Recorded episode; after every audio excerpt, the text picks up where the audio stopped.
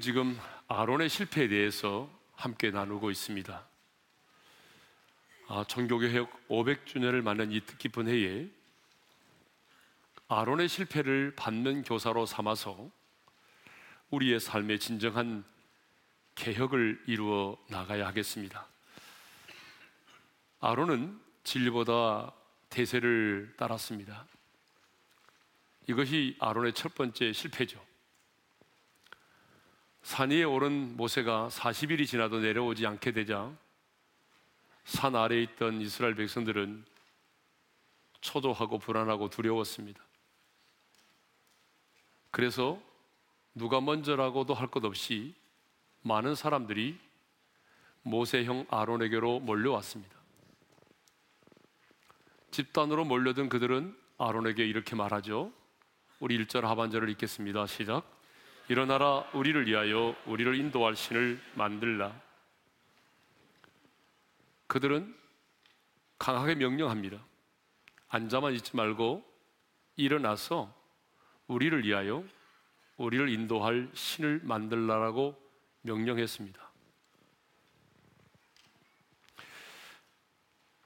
일어나 인도할 신을 만들지 않으면 돌이라도 맞을 것 같은 그런 기분이었, 그런 분위기였기 때문에 아론은 그 분위기를 거스릴 수가 없었습니다. 그래서 이제 사람들에게 금고리를 가져오게 했고 금고리를 가지고 금송아지 우상을 만들었던 것이죠. 그리고 말합니다. 이는 너희를 애굽 땅에서 인도하여 낸 너희의 신이다라고. 나중에 산에서 내려온 모세가 아론을 책망하게 되죠. 그때에 아론이 이렇게 핑계를 댑니다. 22절을 읽겠습니다. 다 같이요. 아론이 이르되 내 주여 노하지 마소서 이 백성의 악함을 당신이 아나이다. 무슨 말입니까? 당신도 알다시피 이 백성이 얼마나 악한 사람들입니까? 나는 그러고 싶지 않았지만 이 백성들이 너무나 악하기 때문에 나는 어쩔 수 없이 금송아지를 만들었다라고 하는 것이죠. 이것을 보게 되면 아론은 진리를 따르기보다는 대세를 따랐습니다. 하나님이 기뻐하시는 것을 따르기보다는 분위기를 따랐습니다. 저는 우리 어린의 성도들이 이 종교개혁 500주년을 맞는 이 뜻깊은 해에 어떤 상황에 있든지 간에 대세를 따르지 않고 진리를 따르기를 원합니다. 정말 우리가 너무나 많은 경우에 그 분위기 때문에 넘어지고 분위기 때문에 아니다라는 말을 못하고 분위기 때문에 실족하는 경우들이 많이 있는데 분위기를 따르지 않고 하나님의 뜻을 따를 수 있기를 바랍니다. 이것이 곧 뭐죠? 이것이 곧 좁은 문으로 들어가 좁은 길을 걷는 삶이 되는 것입니다. 자, 오늘은 아론의 두 번째 실패에 대해서 한번 생각해 보도록 하겠습니다. 출애굽기 32장에는 아론의 실패가 기록되어 있는데 아론이 실패한 두 번째 이유는 혼합주의를 선택했다는 것입니다. 뭘 선택했다고요? 혼합주의를 선택했다는 것이죠. 그러면 아론이 어떻게 구체적으로 혼합주의를 선택했는지를 이제 살펴보도록 하겠습니다. 마침내 이스라엘 백성들이 이제 금고리를 가지고 부어서 금송아지를 만들었습니다. 그때 아론이 금송아지를 보고 그 앞에 재단을 쌓았습니다. 여러분 재단을 쌓았다고 하는 것은 뭘 말할까요? 제사를 드릴 준비를 했다는 거죠. 그런데 여러분 아론이 말이죠. 자기 앞에 금송아지를 보았을 때에 어떤 느낌과 감정을 가졌을 것 같습니까? 참 아름답네. 정말 아름답구나. 근사한데 이런 생각을 했을까요? 아니면 두려워 떨었을까요? 어, 우리가 가지고 있는 개혁 개정판에는 아론이 금송아지를 보았다라고만 기록되어 있지만 수리아 역본에 보게 되면 이렇게 기록되어 있습니다. 아론이 두려워하여라고 기록되어 있습니다. 저는 이, 이 말이 맞는 것 같습니다. 왜냐하면요. 불과 40여일 전에 아론은 십계명을 받았거든요. 하나님으로부터 십계명이 이미 주어졌어요. 그래서 하나님이 다른 신을 만들지 말라고 말씀하셨고 너를 위하여 어떤 형상도 만들지 말라고 하나님이 이미 말씀을 하셨습니다. 아론이 그 사실을 알고 있거든요. 근데 40일도 40일밖에 되지 않았는데 지금 하나님의 계명을 어기고 금송아지 우상을 만든 거 아닙니까? 그러니 아론의 마음이 얼마나 두려웠겠습니까? 아론이 두려웠지만은 그 백성들의 악함을 알기 때문에 어쩔 수 없이 어쩔 수 없이 금송아지 그 앞에 제단을 만들었던 것이죠. 자, 그 다음에 아론은 그 재단을 만들고 난 다음에 재단을 쌓고 그 앞에 내일은 여호와의 절일이라고 공포를 하게 되죠. 자, 여러분 5절 하반절을 읽겠습니다. 다 같이 시작.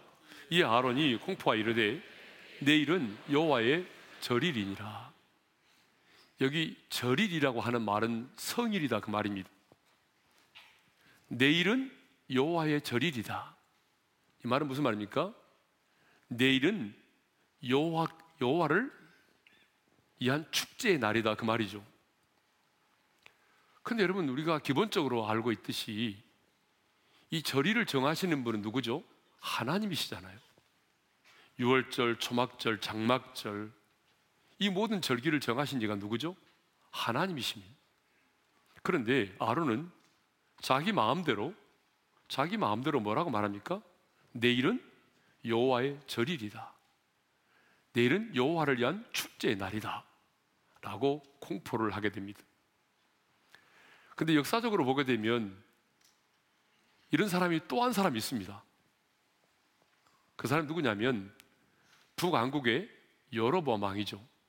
그도 역시 금송아지를 만들어 놓고 그리고 배들과 단에 놓은 다음에 백성들에게 자기 마음대로 절기를 정합니다. 자기 마음대로 절기를 정하죠. 자, 열왕기상 12장 33절을 읽겠습니다. 다 같이요. 그가 자기 마음대로 정한 달, 곧 여덟째 달, 열다섯째 날로 이스라엘 자손을 위하여 절기로 정하고 한 해의 추수를 기념하는 장막절은요, 7월 15일입니다. 그것이 하나님이 정해 놓은 절기예요. 그런데 여로보암은 자기 마음대로 8월 15일을 절기로 정합니다. 그리고 8월 15일에 그 금송아지 앞에서 절기를 지키도록 합니다. 제사를 지내게 한 것이죠. 여로보암은 자기 마음대로 신앙생활을 했습니다. 여러분, 신앙생활은요, 자기 마음대로 하는 게 아닙니다. 기분 내키는 대로 하는 게 아니에요. 신앙생활은 여러분 하나님의 말씀을 대로 하는 것입니다. 하나님께서 말씀하신 대로 하는 것이 신앙생활입니다. 우리는 하나님께서 말씀하신 대로 하나님을 예배하는 것입니다. 근데 가끔 보게 되면 자기 마음대로 자기 기분 내키는 대로 그렇게 신앙생활을 하고 자기 기분 내키는 대로 하나님을 예배하는 사람들이 있습니다. 아닙니다, 여러분.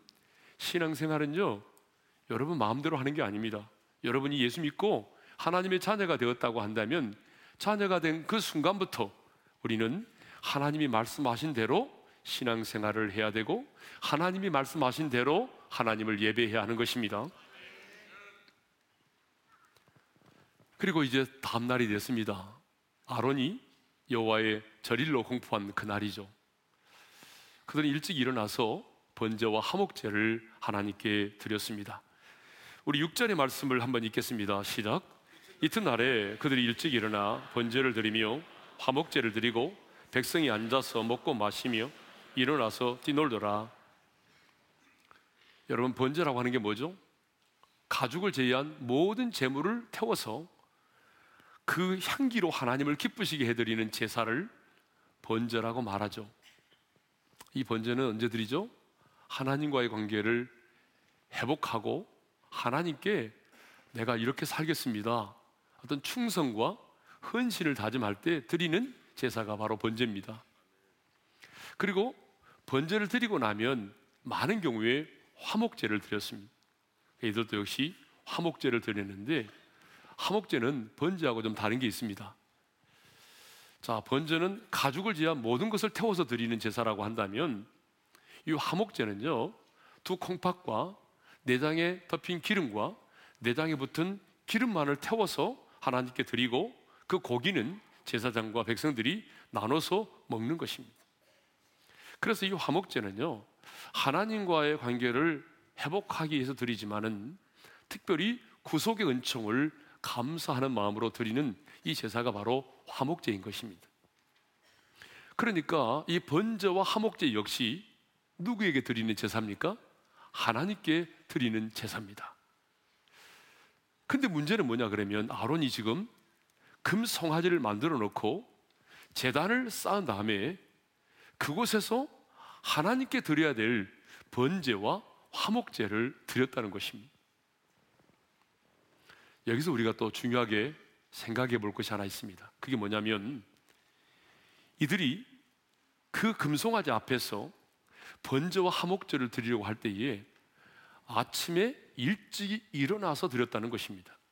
6절에 보니까 이튿날에 그들이 일찍이 일어났다라고 하는 말이 있습니다. 여러분, 아침에 일찍이 일어났다. 이 사실을 통해서 우리가 알 수 있는 게 뭐냐 그러면 이 우상을 숭배하는 사람들이 열심히 특심이라는 것입니다.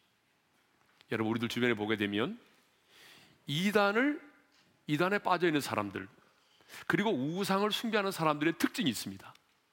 그것이 뭐냐면 우리가 생각하는 것보다 열심히 특심이라는 것입니다. 여러분, 그들의 열심은 상상을 초월합니다. 그렇죠. 여러분 주변에 보셨잖아요. 이단들이 얼마나 열심인지, 우상 숭배하는 사람들이 얼마나 열심인지.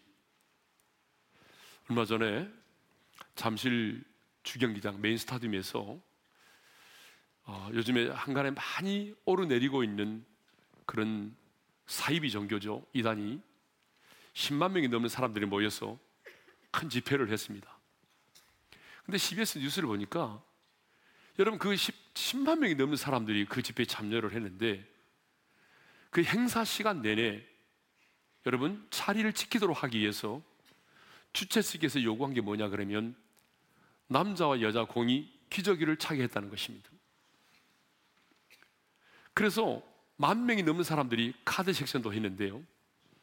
자리를 그 행사하는 시간에 자리를 뜨면 안 되니까 여러분 기저귀를 차고 그 행사를 진행했다는 것이죠. 행사 끝나고 난 이후에 화장실에 기저귀가 잔뜩 쌓였죠. 저는 그 뉴스를 보면서 이런 생각을 해봤습니다. 우리가 단열 기도회 같은 경우에는 한 번 들어오면 4시간, 5시간 앉아 있잖아요. 그 오랜 시간 동안 하나님을 예배하니까 성도들에게 예배 시간에 이동하지 말도록 하기 위해서 기저귀를 차고 와서 예배를 드리라고 한다면 과연 그 말에 순종할 사람이 과연 몇 명 있을까? 축도도 끝나기 전에 총알처럼 나가는 사람도 많은데 근데 여러분 이단들이 그렇습니다. 우상 숭배하는 사람들이 그렇습니다. 여러분 우리 조상의 어머님들은 예전에 보게 되면 새벽에 일어나서 찬물로 목욕 재배하고 장독대에 물 떠놓고 그 정화수 앞에서 자식이 잘 되기를 소원으로 빌었지 않습니까? 따뜻한 물도 아닌 그 새벽에 찬물로 씻고 그 물 앞에서 소원을 빌어요. 자식이 잘 되기를 위해서. 아, 여러분 그 정성이 대단합니다. 음. 그것만이 아니라 많은 사람들은요, 자기의 그 소원을 이루기 위해서, 소원의 성취를 위해서 3천 배를 드립니다. 3천 배. 여러분, 근데 이 절이요, 오체 투지의 큰 절이라고 합니다. 이 오체 투지가 뭔가를 봤더니, 여러분, 몸의 다섯 부분이 닿아야 된다는 거예요. 다시 말하면, 이 두 팔꿈치가 닿아야 되고, 두 무릎이 닿아야 되고, 이마가 닿아야 된다는 것입니다. 그러니까 이 다섯 부분이 닿아야 되는 거예요. 여러분, 이런 절을요, 한번 하는 것도 쉽지 않습니다. 그렇죠. 그런데 자기의 소원을 성취하기 위해서 여러분 오체 투지의 절을 여러분 3천번 한다고 생각을 해 보십시오. 웬만한 허리와 무릎 관절은 다 나가게 돼 있습니다.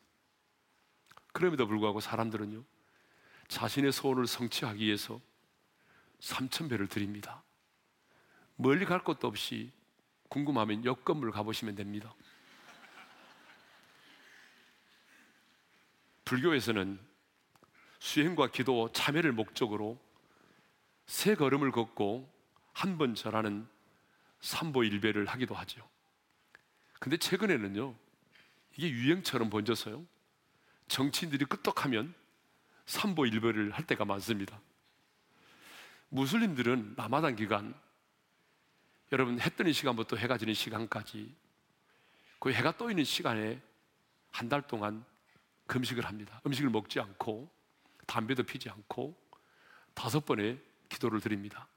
근데 놀라운 사실은 해가 떠 있는 그 시간만큼 한 달 동안은 침도 삼키지 않는다는 것입니다. 여러분, 우리 주변에 보게 되면 이렇게 우상을 숭배하는 사람들, 이단을 숭배하는 사람들의 특징이 뭐냐면 그 열심이 정말 대단하다는 것입니다. 그런데 정말 열심을 내야 될 사람들이 누굽니까? 저와 여러분 아닙니까? 살아계신 하나님을 믿고 그 하나님을 섬기고 진리를 따르는 우리들이 더 열심을 내야 되는데 여러분 이단들은 진짜로 열심을 내는데 오늘 하나님의 사람들이 열심을 안 냅니다. 그래서 허구한 날 예배 시간에 지각도 하고 지각하는 사람이 또 지각하고 그렇습니다. 근데 여러분 로마서 12장 11절에 뭐라고 말하죠? 우리 한번 크게 읽어볼까 다 같이 시작. 부지런하게 게으르지 말고 열심을 품고 주를 섬기라. 성경은 우리에게 부지런하게 게으르지 말고 열심을 품고 주를 섬기라고 말합니다. 저는 우리 온유의 성도들이 여러분 이런 우상 숭배자들 이런 이단을 숭배하는 사람들보다 절반이라도 열심을 내면 좋겠어요 정말 우리 옆 사람과 그런 의미에서 인사합시다 열심을 품고 주를 섬깁시다 네. 자, 이렇게 재단을 쌓고 아침에 일찍 일어나서 번제와 화목제를 드리고 난 다음에 그 다음에는 뭘 했을까요?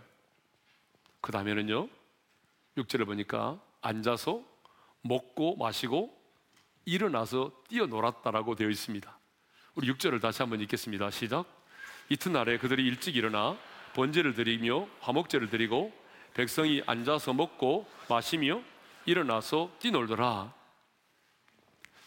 여러분 한마디로 말하면 광란의 축제를 벌인 것입니다. 우리가 이 말씀을 보게 되면 그냥 앉아서 먹고 마시고 그냥 일어나서 그냥 뛰어놀았다. 뭐 이렇게만 생각하면 안 됩니다. 여러분, 앉아서 먹고 일어나서 뛰어노는 것은 그 당시에 대부분 우상을 숭배하는 사람들의 전형적인 모습이었습니다. 그런데 여기 띠놀도라고 하는 띠놀도라고 번역된 차크라고 하는 말이 일반적으로는 뭐 교제나 친교를 말하기도 하지만 간혹 이런 말로도 사용되었습니다. 예무하다, 즐기다 이런 말로도 사용됐습니다.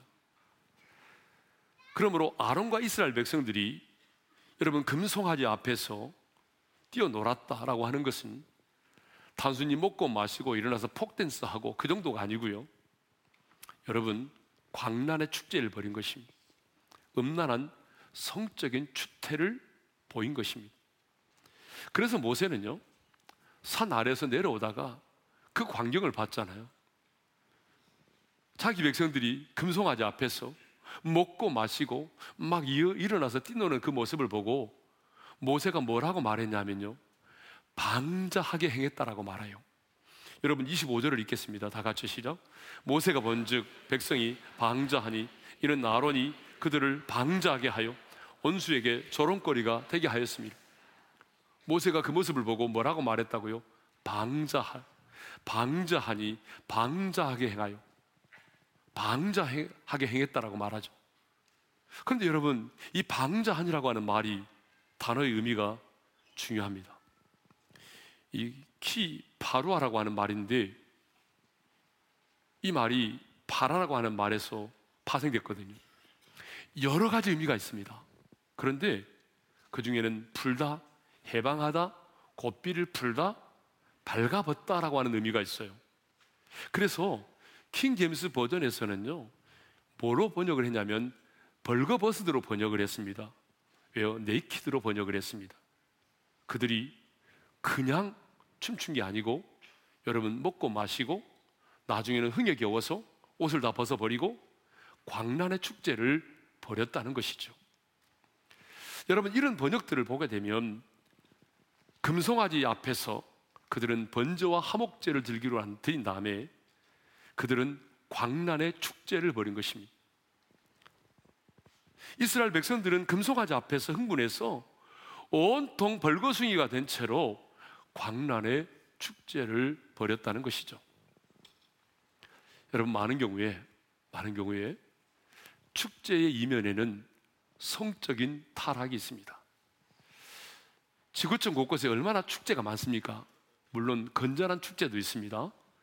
건전한 축제도 있지만은 제가 볼 때는 많은 경우에 그 축제의 이면에는 성적인 타락이 있고 그 축제의 그런 이면의 배후에는 음란한 영이 도사리고 있다는 것이죠. 지구촌 최대 축제라고 불려지는 카니발 축제 아시죠? 혹시 다녀오신 분 손 들어 보실랍니까? 괜찮아요. 간증 안 시킬 테니까. 여러분, 브라질에서는요, 부활절 50일을 앞두고 카니발 축제를 열립니다. 근데 여러분, 왜 부활절 50일을 앞두고 카니발 축제를 열까요? 이 카니발 축제가 생겨난 배경을 알게 되면 굉장히 흥미롭습니다. 여러분, 브라질은 가톨릭 국가입니다. 이 가톨릭 국가에서 이런 카니발 축제가 만들어졌는데요.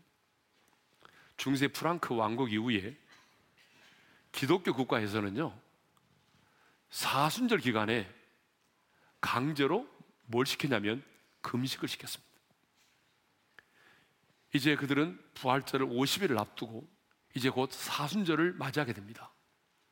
그러면 사순절을 맞게 되면 뭘 해야 된다고요? 강제로 금식을 하도록 했습니다.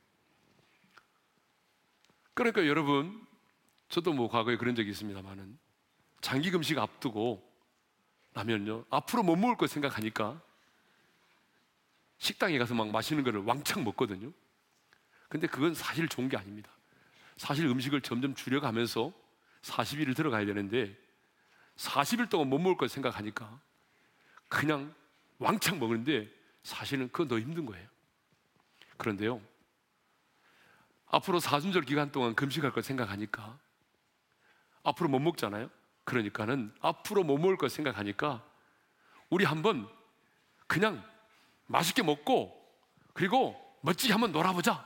왜? 사순절 기간 금식해야 되니까. 여러분, 그래서 생겨난 게 카니발 축제였습니다. 여러분 무슨 말인지 알겠죠? 왜 카니발 축제가 생겨나는지 사순절 기간 동안에 강제로 금식을 해야 되니까 사순절 기간 동안에 먹지 못할 것을 미리 먹고 우리 미리 먹고 마시고 한번 즐겨보자. 그래서 생겨난 게 카니발 축제인데요. 그런데 원래는 그렇게 시작을 했지만 이 축제 이면에는 언제나 음란한 영이 도사리고 있잖아요. 그래서 이 카니발 축제가 굉장히 성적으로 타락한 축제가 되었습니다.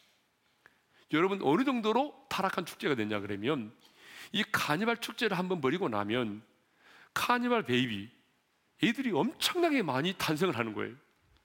그래서 브라질 보건 당국에서는 이 카니발 베이비가 탄생하지 않도록 하기 위해서 국가 차원에서 여러분 1억 개가 넘는 콘돔을 배포한다는 것입니다.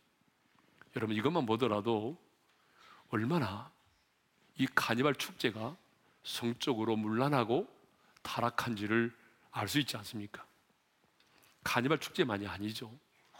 여러분 동성애자들이 지구촌 곳곳에서 벌이고 있는 이 동성애 축제도 마찬가지입니다. 여러분 우리나라도 뭐 퀴어 축제 하잖아요. 궁금해서 가신 분도 계시는데 갈 필요 없습니다. 그 막 속옷만 입고 막 돌아다니면 거리를 활보하고 다니지 않습니까? 예. 그런데 이 동성애 축제만이 아니에요.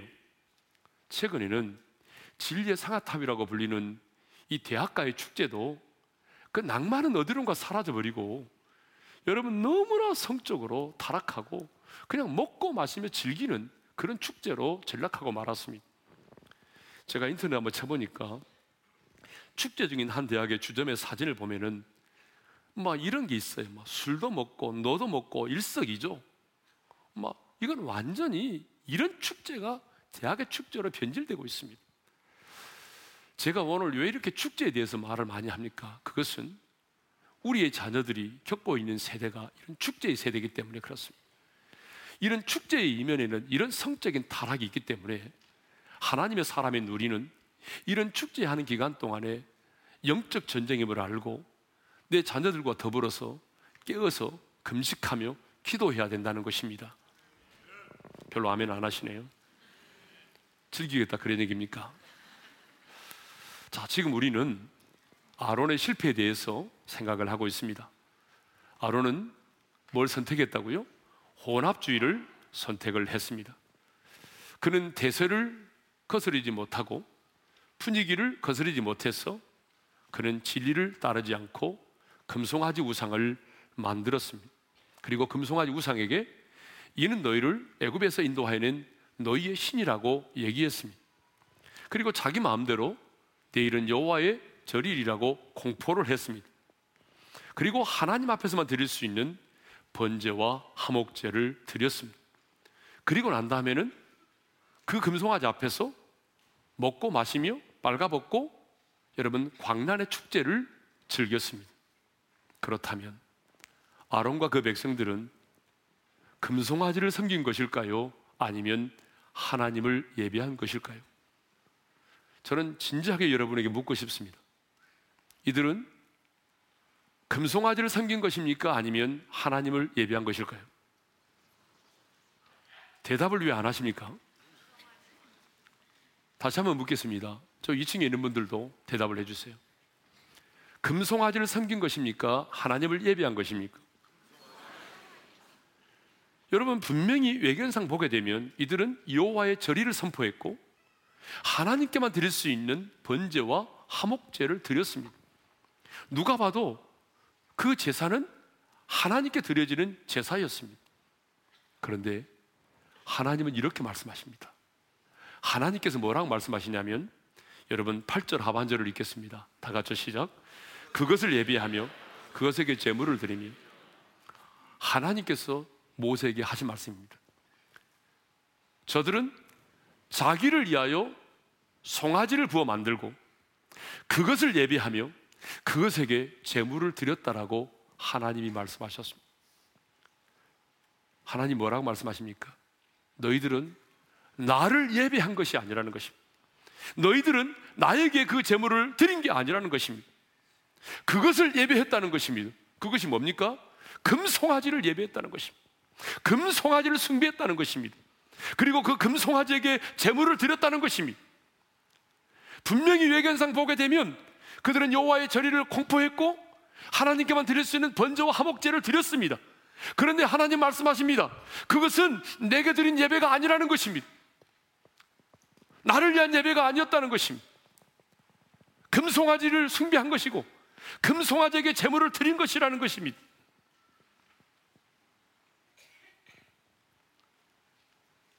우리 하나님은 이런 혼합주의를 가장 미워하십니다.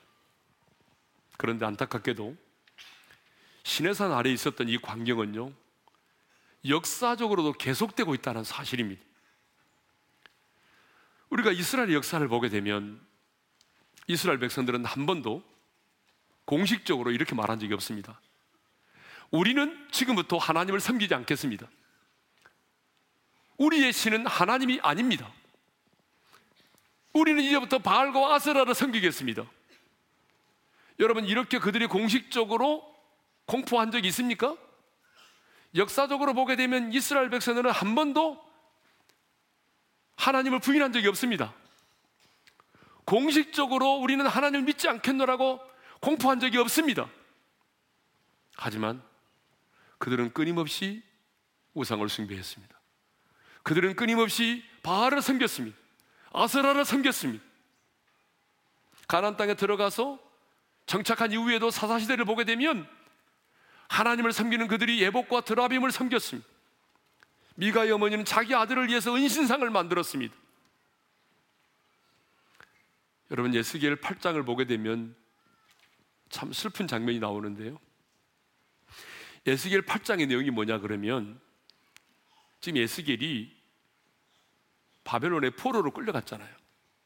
그런데 바벨론의 포로로 끌려가 있는 에스겔에게 하나님의 성령께서 성령께서 환상 가운데 그를 바벨론에 있는 그를 예루살렘 성전 안으로 들어와서 성 예루살렘의 성전에서 행하여지고 있는 여러 우상 숭배들의 모습을 하나님이 보게 하십니다.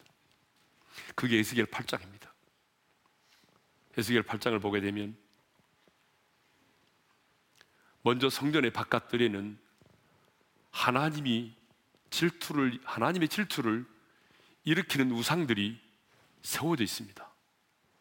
그리고 성전 안뜰로 들어가니까 성전의 이 사면 벽에 곤충들과 하나님이 가증히 여기시는 여러 짐승의 모습들이 그려져 있습니다.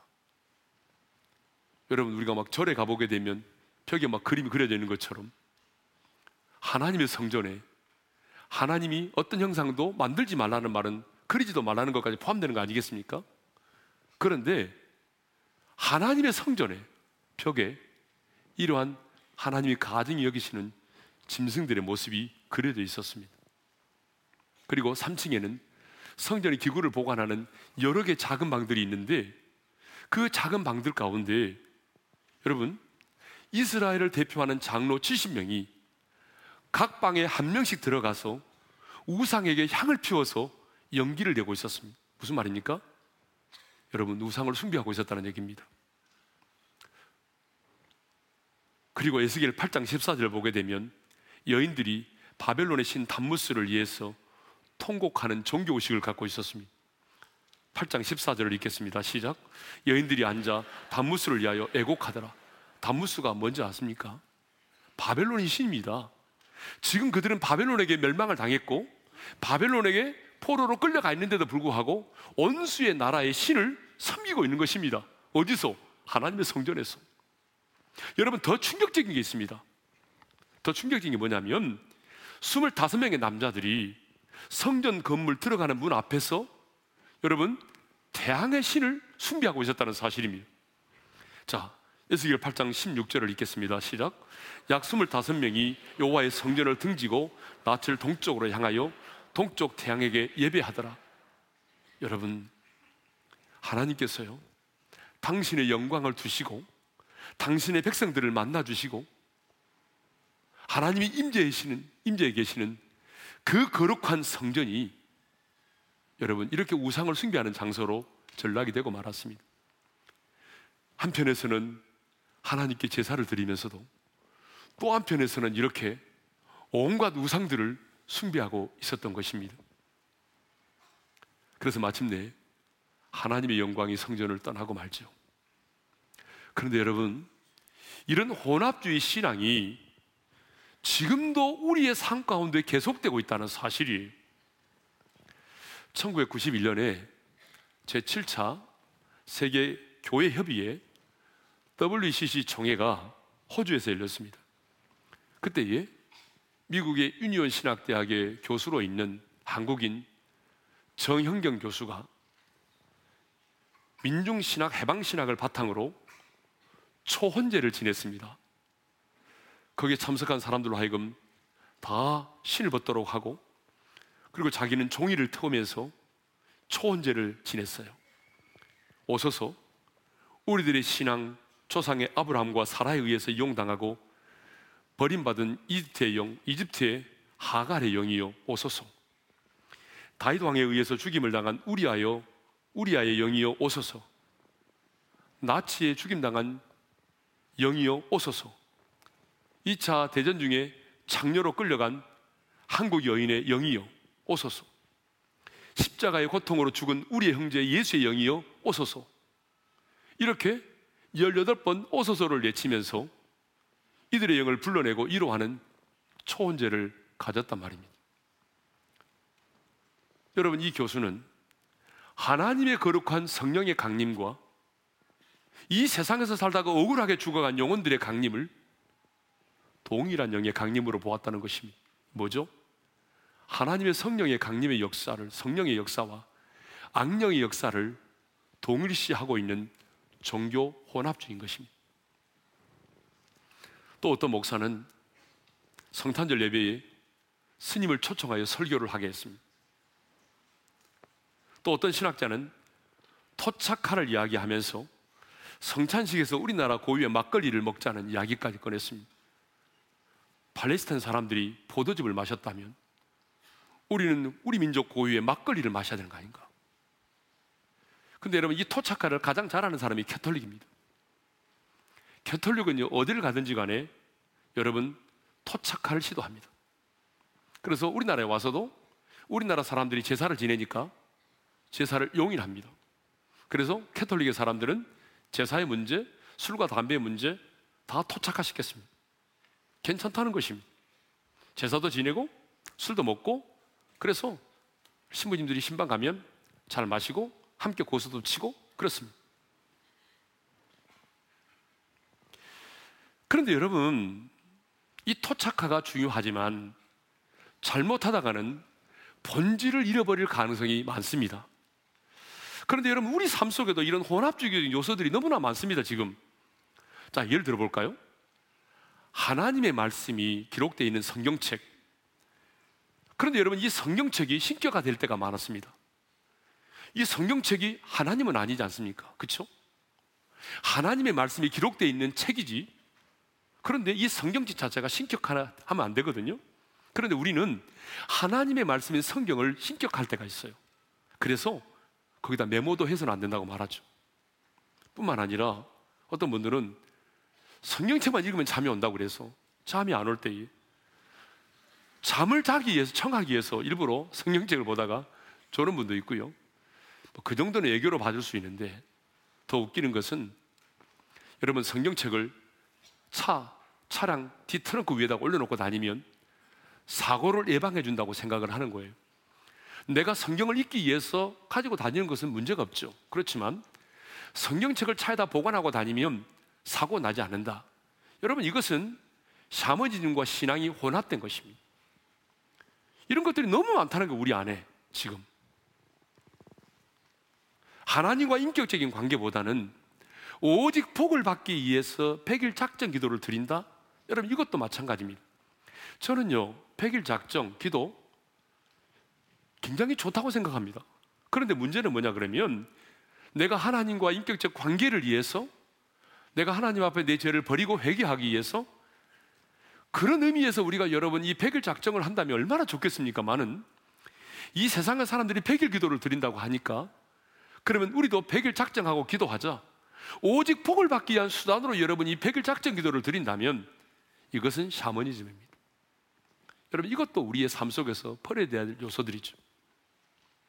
그것만이 아니죠. 우리 안에 이 종교와 신앙과 샤머니즘 혼합되는 게 너무 많습니다. 끝이 없습니다. 뭐 예를 들어 볼까요? 자, 이제 고3 수험생이 있습니다. 그럼 그 부모가 자녀가 좋은 대학 들어가도록 하기 위해서 여러분 미역국을 끓여주지 않습니다. 여러분 미역국이 얼마나 좋습니까? 여러분 우리 혈액순환 잘 되고 그런데 고3 수험생에는 미역국을 끓여주지 않아요. 새벽기도 하면서 왜요? 미끄러진다고. 계란 후라이를 해주지 않습니다. 왜? 깨진다고. 손톱 발톱도 시험 당일을 앞두고는 못 갖게 합니다. 여러분 이런 것들이 뭐죠? 우리가 예수를 믿지만 이런 샤머님적인 요소들이 우리 안에 너무 많다는 것입니다. 오늘 말씀 정리하겠습니다. 아론이 실패한 것은 그가 혼합주의를 선택한 것입니다. 아론은 금송아지 우상을 만들어 놓고 여호와의 절의를 공포하고 그 앞에서 번제와 하목제를 드리면서 광란의 축제를 가졌습니다. 그들은 하나님을 예배한 것이 아니라 자신들의 유흥을 즐긴 것입니다. 우리 젊은이들 잘 들으십시오. 여러분들이 열정적으로 하나님을 예배하는 것은 너무나 감사한 일이지만 그 예배의 대상을 잃어버리고 여러분의 감정에 토치되어서만 예배한다면 그 예배는 하나님을 위한 예배가 아니라 여러분의 유흥을 즐기는 예배가 될 수도 있다는 사실을 기억하셔야 됩니다. 그들은 번제를 드리고 화목제를 드렸지만 하나님을 예배한 것이 아니라 금송아지를 예배한 것입니다. 여러분, 우리 하나님은 거룩하신 하나님이십니다. 우리 하나님은 홀로 존귀와 영광을 받으시기에 합당하신 분이십니다. 그러므로 이제 저는 우리 오륜의 모든 성도들이 하나님을 하나님답게 예배하고 우리 하나님을 하나님답게 섬길 수 있기를 원합니다. 그러기 위해서는 우리 안에 있는 금송아지를 버려야 한다는 것입니다. 그러면 우리 안에는 금송아지가 무엇입니까? 나로 하여금 하나님을 온전히 예배하지 못하게 하는 것입니다. 하나님을 예배하고 섬기는 일에 집중하지 못하게 만드는 것입니다. 여러분, 우리는 눈에 보이는 금송아지를 섬기지는 않지만 여러분, 눈에 보이지 않는 탐욕도 일종의 우상숭배입니다. 그러므로 여러분, 우리가 하나님을 온전히 예배하고자 하려면 우리 안에 있는 보이지 않는 탐욕, 탐심을 내려놓아야 하는 것입니다. 어떤 사람에게는 그 금송아지가 물질에 대한 탐욕일 수도 있지만 어떤 사람에게는 내 마음의 우상인 자녀일 수도 있습니다. 어떤 사람에게는 세상의 명예와 세상의 인기일 수도 있습니다. 이렇게 우리 안에 있는 혼합주의 요소들을 과감히 끊어버리고 온전히 우리 하나님만을 예배할 수 있기를 바랍니다. 주신 말씀 마음에 새기면서 주님 큰 영광 받으소서 홀로 찬양 받으소서 홀로 찬양 받으소서 우리 하나님만이 홀로 존귀와 영광과 찬양을 받으시기에 합당하신 분이십니다. 그 하나님께 이 찬양을 드리며 나가겠습니다. 영광 받으소서 홀로 찬양 받으소서 모든 이름 위에 뛰어난 그 이름. 온 땅과 하늘이 다 찬양해. 겸손하게 우리 무릎 꿇고 주 이름 앞에 영광 돌리세. 우리 손을 들고 찬양하십시다. 모두 절하세 독생자 예수. 주님께 찬양 드리세 주님께 찬양 드리세. 모든 영광과 존귀와 능력 받으소서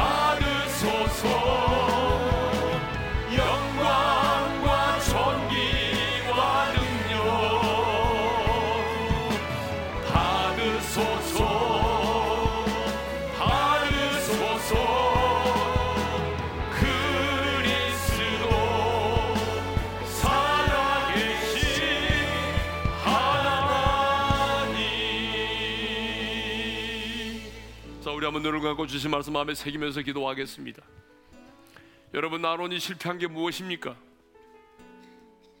혼합주의를 선택했다는 것입니다 하나님이 가증히 여기시는 금송아지를 만들어 놓고 자기 마음대로 여호와의 절의를 공포하고 하나님께만 드릴 수 있는 번제와 화목제를 드리면서 광란의 축제를 즐겼다는 것입니다. 겉으로 보기에는 하나님을 예배한 것처럼 보이지만 하나님은 말씀하십니다. 너희들은 나를 예배한 것이 아니다. 그것을 예배하고 그것을 그것에게 제물을 드렸다라고 하나님 분명히 말씀하셨습니다. 그런데 여러분, 우리의 삶 속에 이런 혼합주의적인 요소들이 많다는 것입니다.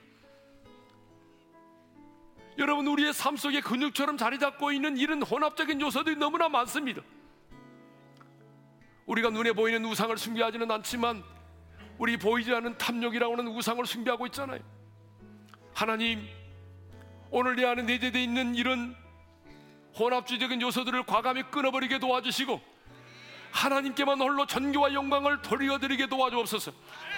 하나님만을 온전히 섬기게 도와주시고 하나님만을 하나님답게 섬기며 살기를 원합니다. 이런 다짐을 가지고 우리 주여 한번 외치고 부르짖어 기도하며 나가겠습니다.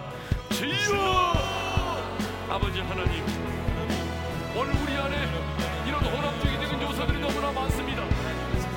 하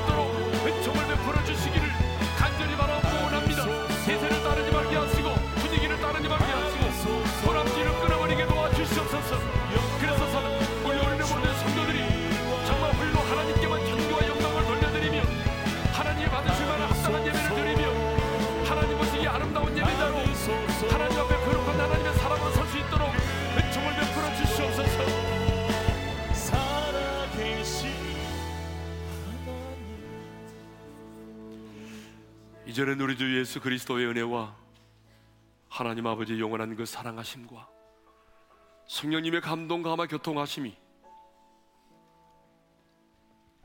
내 삶 속에 내 가정 가운데 있는 이런 혼합적인 이런 요소들을 다 끊어버리고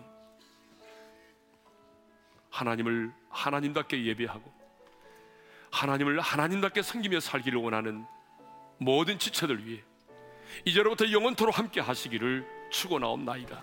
아멘.